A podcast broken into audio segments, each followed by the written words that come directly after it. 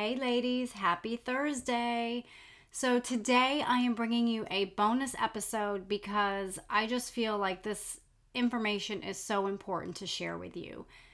I want to share my experience that I had at the Medical Freedom Summit that I went to on Saturday. So, grab a mug of herbal tea or pop your earbuds in for a power walk because you may want to work off a little extra steam or energy while you listen. Welcome to the Treasured Wellness Podcast, where we talk about all things health and where nothing is off limits. You will uncover what may be holding you back so that you can break those chains, get to the root cause, and walk into freedom with confidence, the way God intended for you to live. Hi, I'm Michelle McCoy, functional health coach and holistic lifestyle advocate. Ladies, together we are going to dig deep into real life so that you are educated and equipped to create the whole health you desire without the overwhelm. Now more than ever is the time for breakthrough, restoration. It's time to get intentional and reclaim your health. If you're ready for mind, body, and soul clarity, then let's get to it. Okay, so Saturday I went to the Medical Freedom Summit in Raleigh, North Carolina. And I just want to give a quick little disclaimer that this is my opinion on what I heard on Saturday. And knowledge is power. We've all heard that. We all know that. And knowledge can be the difference between life and death. In Hosea 4 6, it says, My people perish from lack of knowledge. And personally, I have had a ton of questions over the last year and a half. This is November 2021, and I have just had more and more questions, and I'm sure you have as well, just as the time has gone on. So many questions, so much misinformation, so much disinformation, so many lies and scare tactics and just fear. And it's just a lot. It's too much. And I am not here to tell you what to do at all. I am not wanting anyone to feel bad about anything they are doing now, have been doing, did not know about beforehand. We don't know what we don't know. And God has shown me so much in this time, and I really believe it's my responsibility to share what I know. When we know better, we do better and we share better. So, that said, the whole point of me talking about this is to bring you information so that we can make the best informed decisions for ourselves and our families. I'm just going to jump in. It's it's kind of an uncomfortable topic for me, but again, I'm just feeling very led to share all of this and I would be outside of obedience for what God has for me. I'm just going to dive in. Okay. So, at the Medical Freedom Summit, there were over 300 people there and it was a great turnout and we had a lot of people on the panel. We had phds mds rns pas nds naturopathic doctor pastors lawyers. We even had a member of the nc house. So we had a really good group of people from all different backgrounds who all believe in one main thing as americans and that is the right for freedom to choose what we do with our own medical care according to our Constitution. And I will also say there was a really big spirit of unity in the Lord in that room. It was really cool. It was like a little church on Saturday. So, really, two main things that this group of people all believe in that Jesus is our Lord and Savior, and that we have the right for freedom to choose what we do with our own medical care according to our Constitution. Because remember, America was founded on God's principles, and we have taken that away bit by bit. So, I just want to share with you three main takeaways. If I shared everything with you, it would it would overwhelm you and frankly it would be very overwhelming for me to verbalize it all. It's just too much to say in like a 20 minute segment. It's just it's just a lot. And a lot of things, most things I had already known. I have done so much, countless hours of research into some of these topics. I have just been praying over what is going on, what God wants me to know about everything. And so I'm just going to share three main takeaways. Okay, number one, the government is lying to us about the severity of COVID and the treatments, and really has been since since March of 2020. So, for example, did you know that the big pharma runs the FDA and large media? In 1986, there was a, an act that stated that pharmaceutical companies are not liable for any reactions, including death from vaccines. Okay, so we're going way back. We're going back to 1986, and I'm not going to get into a debate about childhood vaccines. That's that's not what this whole episode is about. And yes, I vaccinated my children. So it has nothing to do with that. But a lot of people do not know that the pharmaceutical companies are not liable for any reactions from any vaccine. That was an act instituted in 1986. And then in 1992, there was an act that 75% of the FDA funding comes from big pharma. Okay, so now we're starting to follow um, a little trail because in 1997 there was an act that the FDA relaxed media prohibition ads and now account for 70% of media revenue. Okay, it's making sense, right? That's why we have such an influx of drug ads now. That's why we are just inundated with pharmaceutical ads. But my question is if specific drugs have been used for years and years and are safe and proven to be safe, and we have the documentation that they are safe, why are they being blacklisted? And you know the one I'm talking about predominantly ivermectin. And that is too long of a topic for today, but follow the money trail. Always follow the money trail. And remember, I've said before, we do not have a healthcare system, we have a disease management system. Follow the money trail. Second takeaway we, the people, are losing control at an alarming rate, and our children and our loved ones are going to suffer the most for it, and they already have.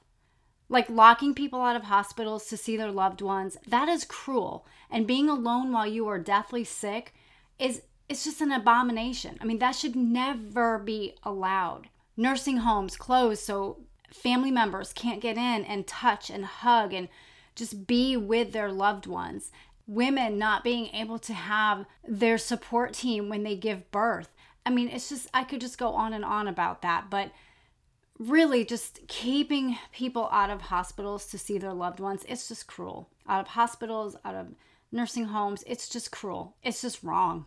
We were given two weeks to slow the spread. That has come and gone several times, and we are coming up on two years. Two years of lockdowns, face coverings, shame, guilt, finger pointing, and division all over the world. Why is it we can have my body, my choice, except for this issue?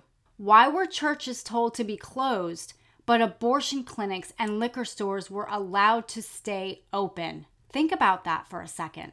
It's a direct slap in God's face. And I strongly believe that we, we the people, should be in control of our own health. You know, I feel strongly about that. We can fire our doctors if they aren't helping us. We can seek out other opinions. We can seek out other medical modalities. And we most certainly should be in control of our children's health. No one else. We do not co parent with the government. Have you heard that quote? it's starting to come up more and more. And I actually love it because we do not co parent with the government. I won't even touch on what's going on in our schools now, speaking of losing control, because it's bad. But if parents are being kept out of the schools, school board meetings, in some instances, they're being kept out of, parents are even being called domestic terrorists for standing up for their kids. I mean, the insanity continues. And if they're keeping parents out of schools, how do we really know what they are teaching? But again, that's a whole other topic and unrelated to health, except, of course, the mental and spiritual health of our kids. But takeaway number three the vaccine isn't truly a vaccine, it's experimental. We are the experiment. But yet it is getting rushed through at an unthinkable rate, and we simply do not know the consequences of it all. There have been no long term studies done. What are the risks? What are the benefits? Why are we being forced and coerced to get injected with never before used chemicals and nanoparticles when proper testing hasn't been done? When all of the animals in the trials have died? When no testing has been done on pregnant and nursing women or children? Why has it become everyone needs to get it instead of those who want to get it? What is the real urgency in every age group on the planet to get this injection? And why are exemptions across the board not being acknowledged? Even the religious exemptions are being targeted. These are just some of my questions, guys. Now, I'm not going to get into the ingredients of the various brands out there. You guys can look that up. This stuff is not hidden. You know, I've said to my husband, they're hiding in plain sight, right?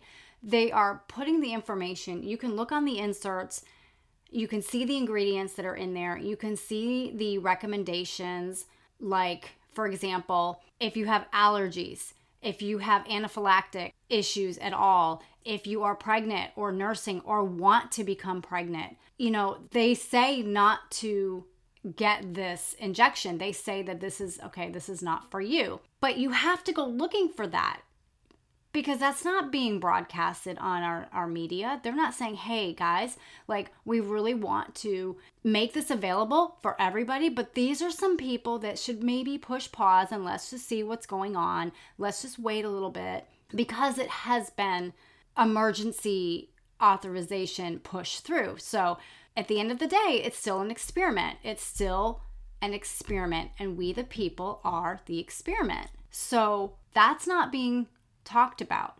You have to go searching for it, you have to look for it. It's not hidden. You can research spike proteins, the mRNA. You can research the various different drugs that are out there that help with the virus, but that aren't being allowed to be prescribed. By the way, back to the kids, teen girls are having menstrual dysregularities, and GYNs are seeing an increase of young girls because of it. So, what that means is they're having some just some strange like breakthrough bleeding. And young girls like who aren't even in puberty yet they're having strange breakthrough bleeding. I mean can you imagine how scared that little girl was to see that? What does this mean? Does this mean that there will be a possibility of fertility issues in the future? We don't know. We don't know any of it. This has never been done before. Rushing a vaccine without proper protocol procedures. What normally takes 15 years has taken mere months which tells me it was really in the works all along, all of it. But again, I'm not going to go there. There's a standard measure for vaccine policymaking called the number needed to vaccinate. I don't know a whole lot about it, but I just wanted to throw that out there because I just started learning about it. But do they know what this number is before they begin injecting our kids? I'm gravely concerned because the shot is now being pushed for children as young as five. Five, for an age group who are not susceptible to getting it. So why? I think it's the precursor for the COVID shot to be added to the childhood vaccine schedule. That's my opinion. And I believe it's like 72 vaccines that we are up to now for kids now. And by the way, none of this has changed the demand for covering our airways. It's still being pushed. So that brings me to concerns with children wearing masks in school. And so there are two points I want to make on that the mental health concerns and physical harm concerns. So, mental health, the lack of social interaction with their peers, learning social cues from their peers and their teachers. So, think about that preschooler that's learning to read. Think about the preschoolers that are learning to be in a classroom setting and learn from their teachers and and be around their peers and they're learning to pronounce things and learning letter sounds and all of this. And then the younger elementary age kids learning to read and pronounce things and see their expressions. And really, for all age groups, there's such an emotional learning component that goes into being able to see expressions, being able to r- lip read, right? A lot of kids, if you ever see kids that are learning to talk or read or pronounce, they're looking at the mouth of the person speaking because that's helping them to learn. So that's being taken away. And then we've got the isolation. For a while their kids were sitting alone even for lunch break. there was a constant reminder that they have something to fear. And parents are not allowed into school buildings. Seven hours a day, kids are in school. Some schools are allowing the child to make decisions and approve things that a parent should be approving. A parent should be deciding on. There should be parental consent. And then the physical harm concerns. They're breathing in their own carbon dioxide, which in turn reduces the immune response, causes headaches, foggy brain, lowered oxygen levels as much as 25%, which leads to hypoxia, lowers our immune cells' ability to fight infection, increases fatigue, increases our anxiety, increases our brain fog, and there's so much bacteria on those masks and they're testing very high. There's a black light that you can do that can show the bacteria on the mask. Why are they still subjecting our kids to this? Why? And I can't I cannot even talk about the special needs kids, guys, because it just it is so heartbreaking like I wouldn't get through it. So, I just want to say that I did hear from one critical care nurse Saturday who has worked in a hospital all last year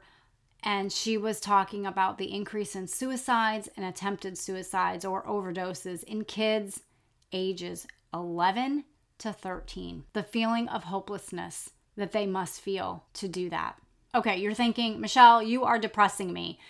And I'm sorry, that's not my intention. Or maybe you're thinking, you are making me really mad. Well, good. I hope it's a righteous anger that you are feeling because I feel it too. And please understand that I am coming from a place of love. Ephesians 4:15 says, "But speaking the truth in love, let us grow in every way into him who is the head, Christ." Guys, we are to grow in Christ, not stay stuck or stagnant. So the good news, I do have some good news. Jesus is in total control. None of this is a surprise to him. And if we are followers of Christ, we will get the victory overall. So stay close to your source now more than ever. Stay close to Him. Parents, we are our kids' best advocates. We are. And you've heard me say this before not the government, us. Not the teachers, us. It is up to us to secure a future that is safe and free with individual choice. Our kids are the future. And remember, we aren't defined by other people's choices. We are called as Christians to be set apart. Pastors and teachers are not who should teach our kids, parents should. It begins in the home. So, how will you do that? I've got three ways for you. First off, pray.